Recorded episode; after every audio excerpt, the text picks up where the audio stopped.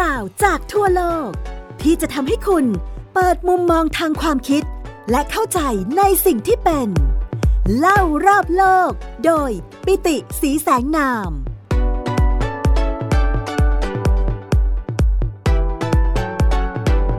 สวัสดีครับ คุณผู้ฟังที่รักทุกท่านกลับมาพบกับผมปิติสีแสงนาม และการเล่าเรื่องราวที่น่าสนใจนะครับ ผ่านทางไทย PBS Podcast เล่ารอบโลกกันในตอนใหม่แล้วนะครับ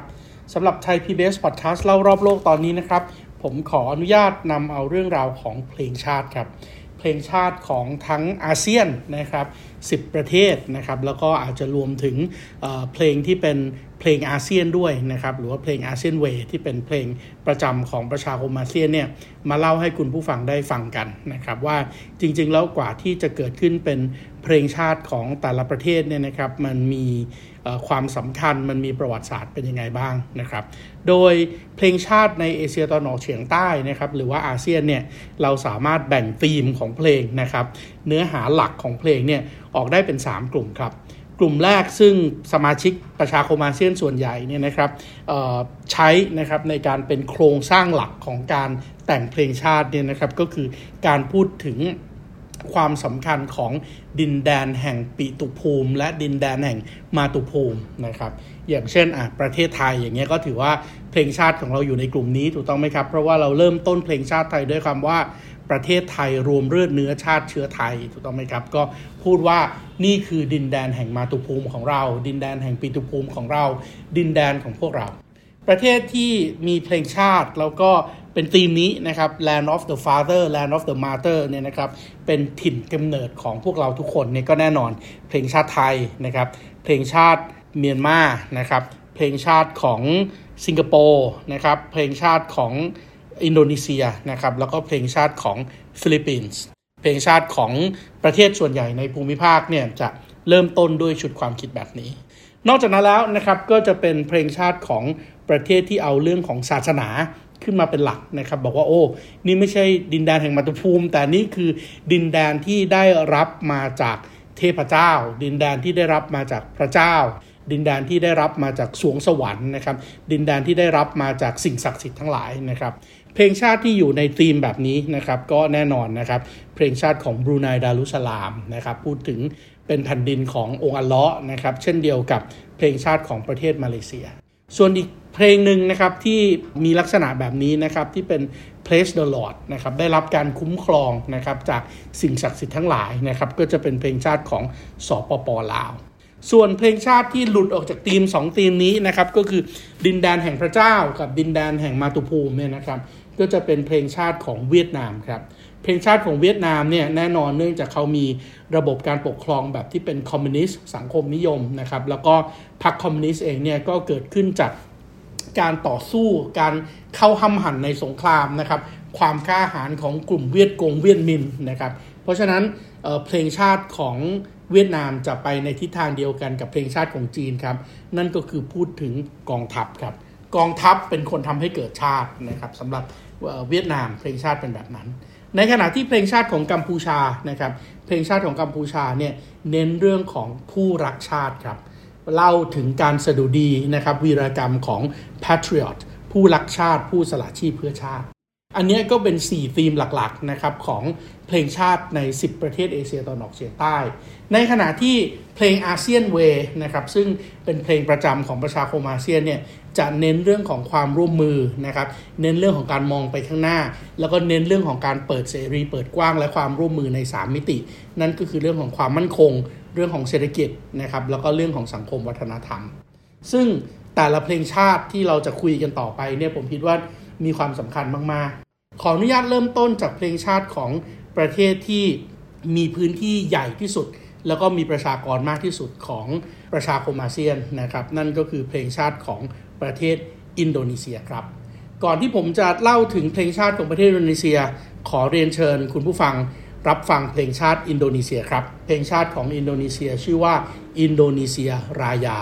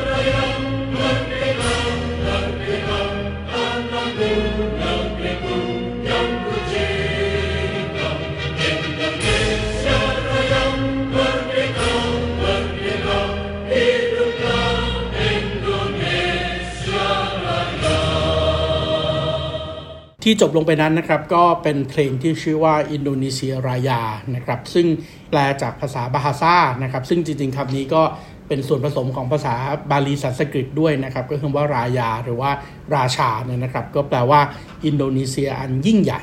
สมัยก่อนเนี่ยนะครับในอดีตเขียนเป็นอินโดนีเซียราจานะครับอินโดนีเซียก็ตรงตามชื่อประเทศเลย I N D O N E S I A นะครับอินโดนีเซียแล้วก็ราจา R A J A นะครับแต่ว่าปัจจุบันนี้เปลี่ยนวิธีเขียนนะครับให้เป็นวิธีการเขียนแบบอินโดนีเซียนบาฮาซามากยิ่งขึ้นก็เลยกลายเป็นรายาแทนนะครับ R A Y A นะครับซึ่งเพลงนี้ก็ถือว่าเป็นเพลงชาตินะครับของประเทศที่มีชื่ออย่างเป็นทางการว่าสาธารณรัฐอินโดนีเซีย เพลงนี้เนี่ยนะครับถูกประพันธ์ขึ้นโดยคนอินโดนีเซียนะครับซึ่งเป็นคนอินโดนีเซียที่แน่นอนในอดีตเนี่ยในสมัยที่ยังอยู่ภายใต้การปกครองของเจ้าอาณานิคมก็คือดัตช์นะครับหรือว่าเนเธอร์แลนด์เนี่ยคนอินโดนีเซียณเวลานั้นก็จะมีชื่อเป็นชื่อภาษาตะวันตกด้วยนะครับเพราะฉะนั้นคนที่เป็นผู้ประพันธ์เพลงชาติของอินโดนีเซียเนี่ยชื่อว่าวาเกรูดอล์ฟสุปราตมัน วาเกรูดอล์ฟสุปราตมันนะครับซึ่งเขาเนี่ยเป็นนักหนังสือพิมพ์นะครับ แล้วก็ประพันธ์บทกวีขึ้นมานะครับ โดยบทกวีของเขาเนี่ยนะครับเกิดขึ้นนะครับตั้งแต่ปี 1928 นะครับ หรือว่าปีพุทธศักราช 2471 ช่วงเวลานั้นเนี่ยกระแสชาตินิยมในเอเชียตะวันออกเฉียงใต้ก็ขึ้นสูงนะครับ อย่างในกรณีของประเทศไทยเราเองเนี่ย เดี๋ยวก็ไม่กี่ปีก็กระแสชาตินิยมนี้ก็จะนำไปสู่เรื่องของการ ปลี่ยนแปลงการปกครองใช่ไหมครับจาก 2471 ก็นำไปสู่ 2475 นะครับในขณะที่ในอินโดนีเซียเองเนี่ยนะครับ 1928 เนี่ยก็เป็นช่วงเวลาที่เหล่านักศึกษาประชาชนต่างๆนะครับแล้วก็แน่นอนกองทัพด้วยนะครับอย่างเช่นกรณีของซูกราโนกรณีของฮัตตานะครับกรณีของอดัมมาลิกเนี่ยนะครับซึ่งก็เป็น 3 แกนนำเรียกร้องเอกราชเนี่ยก็กำลังปลุกระดมนะครับเรียกร้องกระแสชาตินิยมให้ขึ้นสูงนะครับเพื่อที่จะ ปลดแอกตัวเองนะครับออกจากการเป็นอาณานิคมของโลกตะวันตก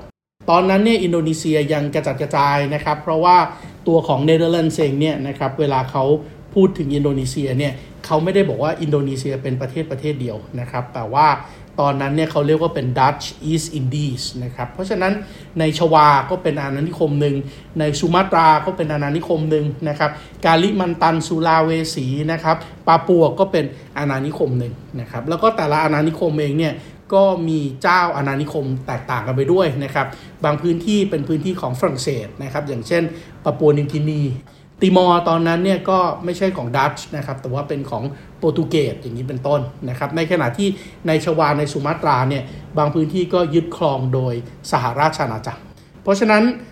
นักข่าวนักหนังสือพิมพ์ ซึ่งก็มีความสามารถทางบทกวีที่ชื่อว่าวาเกรูดอฟสุปราตมันเนี่ยนะครับก็ประพันธ์บทกวีสำคัญขึ้นมาบทกวีหนึ่ง ซึ่งบทกวีนี้เนี่ยนะครับก็ใช้นะครับในการที่จะปลุกระดมนะครับสำหรับ เยาวชนนะครับ เพราะฉะนั้นเมื่อมีงานสันนิบาตเยาวชนแห่งชาตินะครับหรือที่เราเรียกว่าเป็น Youth Pledge นะครับในวันที่ 28 ตุลาคมปี 1928 เพลงนี้เนี่ยหรือว่าบทกวีนี้เนี่ยก็ใช้เป็นบทกวีที่ปลุกปลอบปลุกขวัญคนทั้งประเทศนะครับ โดยเนื้อหาสำคัญเนี่ยนะครับผมคิดว่ามันมาจากท่อนที่เป็นท่อนหกคุณผู้ฟังที่ ฟังเพลงไปแล้วนะครับคงจะจำท่อนฮุกได้ เพราะว่าท่อนฮุกหรือว่าท่อนประสานเสียงเนี่ยจะสลับกับท่อนที่เป็นเนื้อหาหลักอยู่ตลอดนะครับโดยท่อนประสานเสียงเนี่ยบอกว่าIndonesia Raya merdeka merdeka tanahku negeriku yang kucinta Indonesia Raya merdeka merdeka hiduplah Indonesia Raya ซึ่งท่อนประสานเสียงเนี่ยมันปลุกปลอบแล้วก็ ทำให้คนเกิดฮึกเหิมขึ้นนะครับ โดยคำแปลของท่อนประสานเสียงก็คือ Indonesia Raya คือความยิ่งใหญ่ merdeka merdeka ก็คือเรียกร้องเอกราชนะครับ อินโดนีเซียยิ่งใหญ่ เอกราช เอกราช แผ่นดินข้า ประเทศข้า ที่ข้ารัก อินโดนีเซียอันยิ่งใหญ่ เอกราช เอกราช จงเจริญเถิด อินโดนีเซียอันยิ่งใหญ่ เพราะฉะนั้นข้อความตรงนี้ก็เป็นข้อความที่ ทำให้เยาวชนนะครับที่รวมกลุ่มกันอยู่ในวันนั้นเนี่ยรู้สึกฮึกเหิมนะครับ แล้วก็ตระหนักรู้ถึงความสำคัญขึ้นมาว่าเอ๊ะจริง ๆ แล้ว ถ้าจะเรียกร้องเอกราชเนี่ยมันจะไม่ใช่การแตกแยกอินโดนีเซียออกเป็นกลุ่มๆกลุ่มๆเหมือนที่ดัตช์เข้ามาแบ่งแยกและปกครอง แต่ต้องเป็นอินโดนีเซียที่อยู่หลอมรวมกันเป็นประเทศประเทศเดียวให้ได้ เพราะฉะนั้นเพลงนี้ก็ ถูกนำมาปรับแต่งเนื้อนะครับจนกลายเป็นเพลงที่มีท่อนขยายออกมาเรื่อยๆนะครับเพลงอินโดนีเซียรายาเนี่ยประกอบด้วยท่อนที่เป็นเนื้อหาถึง 3 ท่อน แล้วก็หลังจากนั้นนะครับก็มีการบันทึกเสียงนะครับเพื่อที่จะทำเป็นแผ่นเสียง ซึ่งตอนนั้นเป็นแผ่นครั่งนะครับ โดยคนที่เอามาบันทึกเสียงเป็นแผ่นครั่ง หรือว่า gramophone นะครับคนแรกเนี่ยก็เป็นเจ้าของหนังสือพิมพ์นะครับ ซึ่งเจ้าของหนังสือพิมพ์คนนี้เนี่ยก็เป็นคนจีน คนจีนคนนี้เป็นเจ้าของหนังสือพิมพ์ ชื่อว่าซินโปนะครับซึ่งซินโปจริงๆก็เป็นคำภาษาจีนนะครับที่แปลว่าหนังสือพิมพ์นะครับเป็นหนังสือพิมพ์รายสัปดาห์คำนี้ก็เป็นรากศัพท์อย่างญี่ปุ่นก็ใช้คำว่าชิมบุนเนี่ยก็มาจากคำว่าซินโปที่เป็นภาษาจีนนี่แหละนักหนังสือพิมพ์คนนี้นะครับก็มีชื่อว่า โยคิมเตียนนะครับโยคิมเตียนเนี่ยหรือว่าเยี่ยวคิมเตียนเนี่ยนะครับก็เป็นคนที่สนับสนุนนะครับว่าเออเพลงนี้ควรจะต้องเป็นเพลงชาติ แล้วหลังจากนั้นนะครับเพลงนี้ก็ถูกนำมาใช้นะครับเป็นเพลงประจำของพรรคชาตินิยมอินโดนีเซียก่อน ซึ่งแน่นอนพรรค nationalism หรือว่าพรรค nationalist อินโดนีเซียเนี่ยก็เป็นพรรคที่มีแกนนำสำคัญสำคัญอย่างเช่นสุกราโนฮัตตาแล้วก็อาดัมมาลิก หลังจากนั้นนะครับเมื่อผ่านพ้นช่วงเวลาของสงครามโลกครั้งที่ 2 ไปนะครับ อินโดนีเซียนะครับตอนแรกเนี่ยก็มีการไปรวมทัพนะครับกับญี่ปุ่นก่อนนะครับ เพราะว่าญี่ปุ่นเองก็สัญญาว่าจะช่วยปลดแอกดัชใช่แล้วก็จะให้เอกราช แต่ทั้งกลุ่มนี้นะครับกลุ่มของผู้นำพรรคชาตินิยมอินโดนีเซียเนี่ยก็รู้แหละว่า ญี่ปุ่นเองในที่สุดก็ไม่ได้ไม่ได้จะมาปลดแอกหรอก แต่จะเข้ามาเป็นอาณานิคม เจ้าอาณานิคมคนใหม่แทนนะครับเพราะฉะนั้นก็มีการปลุกระดมนะครับแล้วเมื่อญี่ปุ่นแพ้สงคราม ดัตช์ก็จะกลับเข้ามาอีก ดังนั้นอินโดนีเซียภายใต้การนำของกลุ่มนี้ซึ่งก็แน่นอนตอนนั้นก็เรียกว่าเป็น Young Angry Man นะครับเป็นกลุ่มเยาวชนคนรุ่นใหม่ที่กำลัง ดุเดือดเลือดพล่านนะครับ เพราะว่าอยากที่จะมีกระแสชาตินิยม อยากที่จะมีเอกราชเป็นของตัวเองนะครับ ก็ชิงประกาศเอกราชในวันที่ 17 สิงหาคมนะครับ ปี 1945 เพราะฉะนั้นเพลงนี้เนี่ยนะครับก็ถูกใช้นะครับในการเชิญธงชาติอินโดนีเซีย ซึ่งธงชาติอินโดนีเซียก็เป็นธงสีแดงกับสีขาวนะครับ เป็น 2 แถบ ซึ่งต้องระวังให้ดีนะครับ เพราะว่าธงอินโดกับธงของโปแลนด์เนี่ยนะครับเป็นธงของ 2 ประเทศที่ มีโอกาสสับสนกันได้มากที่สุดธงของอินโดนีเซียเนี่ยมี 2 แถบ แถบด้านบนคือแถบสีแดง แถบด้านล่างคือแถบสีขาว ในขณะที่ธงของโปแลนด์แถบข้างบนจะเป็นสีขาวและแถบข้างล่างเป็นสีแดงนะครับ เพราะฉะนั้นถ้าเอามาวางสับกันเนี่ยก็จะกลายเป็นธงของคนละประเทศเลย เพลงอินโดนีเซียรายาเนี่ยทุกวันนี้นะครับก็ยังคงถูกกำหนดนะครับเวลาตามพระราชบัญญัตินะครับของเรื่องของธงของอินโดนีเซียนะครับซึ่ง เป็นพระราชบัญญัติเปราตูรัน เปอร์มาริตานะครับ เป็นพระราชบัญญัติในมาตราที่ 44 นะครับ แล้วก็ออกมาใช้ตั้งแต่ปี 1958 บอกว่า เพลงนี้เนี่ยนะครับจริงๆ แล้วท่อนที่สำคัญที่สุดก็คือเนื้อร้องในบทที่1นะครับซึ่งเป็นเนื้อร้องบทที่ 1 ที่เป็นคำแปลแล้วก็ใช้ในภาษาราชการนะครับสำหรับเนื้อร้องในท่อนต่อๆไปเนี่ยก็อาจจะเป็นคำขยายนะครับ แต่ว่าโดยธรรมเนียมปฏิบัตินะครับ เวลาร้องกันเนี่ยก็จะร้องกันตลอดนะครับทั้ง 3 ท่อนแล้วก็สลับด้วยส่วนของการประสานเสียง เพลงชาติอินโดนีเซียเนี่ยนะครับยังมีบทบัญญัติด้วยนะครับว่า ทุกๆวันจันทร์ โรงเรียนจะต้องเปิดเพลงชาติอินโดนีเซีย แล้วก็ให้เด็กนักเรียนเนี่ยยืนเคารพธงชาตินะครับ เพราะนั้นเขาก็มีพระราชบัญญัติกำหนดนะครับ ว่าทุกๆวันจันทร์นะครับ เด็กอินโดนีเซียเนี่ยจะต้องออกมาเคารพธงชาติพร้อมกันหน้าเสาธงในขณะเดียวกันนะครับ เมื่อไหร่ก็ตามที่ มีการชุมนุมคนเป็นจำนวนมากนะครับ เช่นงานเลี้ยงขนาดใหญ่ การเปิดการประชุมวิชาการนานาชาตินะครับ การเปิดกิจกรรม การเปิดงานแสดงสินค้าที่สำคัญสำคัญเนี่ย ก็จะต้องมีการร้องเพลงอินโดนีเซียรายาด้วยนะครับ โดยทุกคนก็จะต้องยืนตัวตรงนะครับ แล้วก็ร้องเพลงนี้พร้อมกัน เพลงที่เรามักจะได้ยินอย่างทำนองที่เมื่อกี้นี้ผมเปิดไปเนี่ยนะครับจะเป็นเพลงซึ่งดนตรีเนี่ยถูกทำขึ้นมาภายหลังนะครับจากบทกวีนะครับโดยคนที่เข้ามานะครับพัฒนาเพลงเพลงนี้นะครับให้สามารถที่จะเล่นได้ด้วยเครื่องดนตรีแบบ Philharmonic Orchestra เนี่ยนะครับก็คือคุณโจเซฟเคลเบอร์พัฒนาการแต่งทำนองขึ้นมาในปี 1950 ก็ 5 ปีนะครับหลังจากที่อินโดนีเซียประกาศเอกราช คุณกำลังฟัง เล่ารอบโลก โดย ปิติสีแสงนาม ทางไทย PBS Podcast ปัจจุบันนี้นะครับถามว่าแล้วเพลงชาติเพลงนี้กรรมสิทธิ์เป็นของใครนะครับ ในปี 1951 นะครับตัวของซูกราโนเองนะครับซึ่งก็เป็นผู้นำของอินโดนีเซียณเวลานั้นเนี่ยก็พยายามที่จะประกาศหานะครับว่าทายาทนะครับทายาทโดยธรรมของ วายเกรูดอฟสุปรตมันเนี่ยคือใครนะครับก็พบว่าวายเกรูดอฟสุปรตมันเนี่ยเสียชีวิตไปแล้วนะครับโดยที่แล้วเสียชีวิตไปแล้วในช่วงที่มีสงครามครั้งที่สงครามโลกครั้งที่2นะครับเพราะฉะนั้นเขาไม่มีลูก แต่คนที่ยังเป็นทายาทโดยธรรมของเขาเนี่ยก็ประกอบไปด้วยพี่สาวแล้วก็น้องสาวจำนวน 4 คน เพราะฉะนั้นหลังจากที่นักหนังสือพิมพ์นะครับที่ชื่อว่าโยคิมชานเนี่ย เอาแผ่นกราโมโฟนนะครับแผ่นเสียงนี้มาให้กับซูการโนเขาก็บอกว่ากรรมสิทธิ์ของแผ่นนี้นะครับเป็นกรรมสิทธิ์ของชาติ เช่นเดียวกันกับเพลงนี้ควรจะเป็นกรรมสิทธิ์ของชาติ แต่ว่าไหนๆจะให้เป็นกรรมสิทธิ์ของชาติแล้วเนี่ยก็ควรจะตอบแทนกับครอบครัวของคุณวาเกตด้วยนะครับเพราะฉะนั้นรัฐบาลอินโดนีเซียณเวลานั้นนะครับก็เลยตั้งเงินรางวัลนะครับเพื่อที่จะให้เป็นรางวัลกับ วาเกรูดอฟสุปาตมันนะครับเป็นจำนวนเงิน1ล้านอินโดนีเซียรูเปียนะครับและเมื่อมีพี่น้องอยู่ทั้งหมด 4 คนนะครับเป็นพี่สาวกับน้องสาว ดังนั้นเงินรางวัลจำนวนนี้ 1 ล้านรูเปียเนี่ยก็เลยถูกสปลิตนะครับถูกสปลิตให้กับพี่น้องทั้ง 4 คนนะครับได้รับเงินกันไปคนละ 250,000 รูเปียนะครับซึ่งแน่นอน 250,000 รูเปียนะวันนี้เนี่ยราคามันเทียบเท่ากับแค่ 500 บาทไทยนะครับ แต่ว่าด้วยอัตราแลกเปลี่ยนณวันนั้นนะครับเงิน 250,000 รูเปียเนี่ยนะครับมันเท่ากับ 1,666 ดอลลาร์สหรัฐในปี 1960 นะครับ แล้วก็เทียบกับมาเป็นเงินดอลลาร์สหรัฐณปี 2023 เนี่ยแต่ละคนพี่น้องวาเกตเนี่ยได้รับรางวัลไปคนละ 16,432 ดอลลาร์สหรัฐนะครับหรือว่าเทียบเป็นเงินไทยก็ประมาณสัก 580,000 บาท ถือว่าก็ถือว่าเป็นรางวัลใหญ่นะครับที่มูลค่าค่อนข้างที่จะเยอะนะครับสำหรับคนในวันนั้น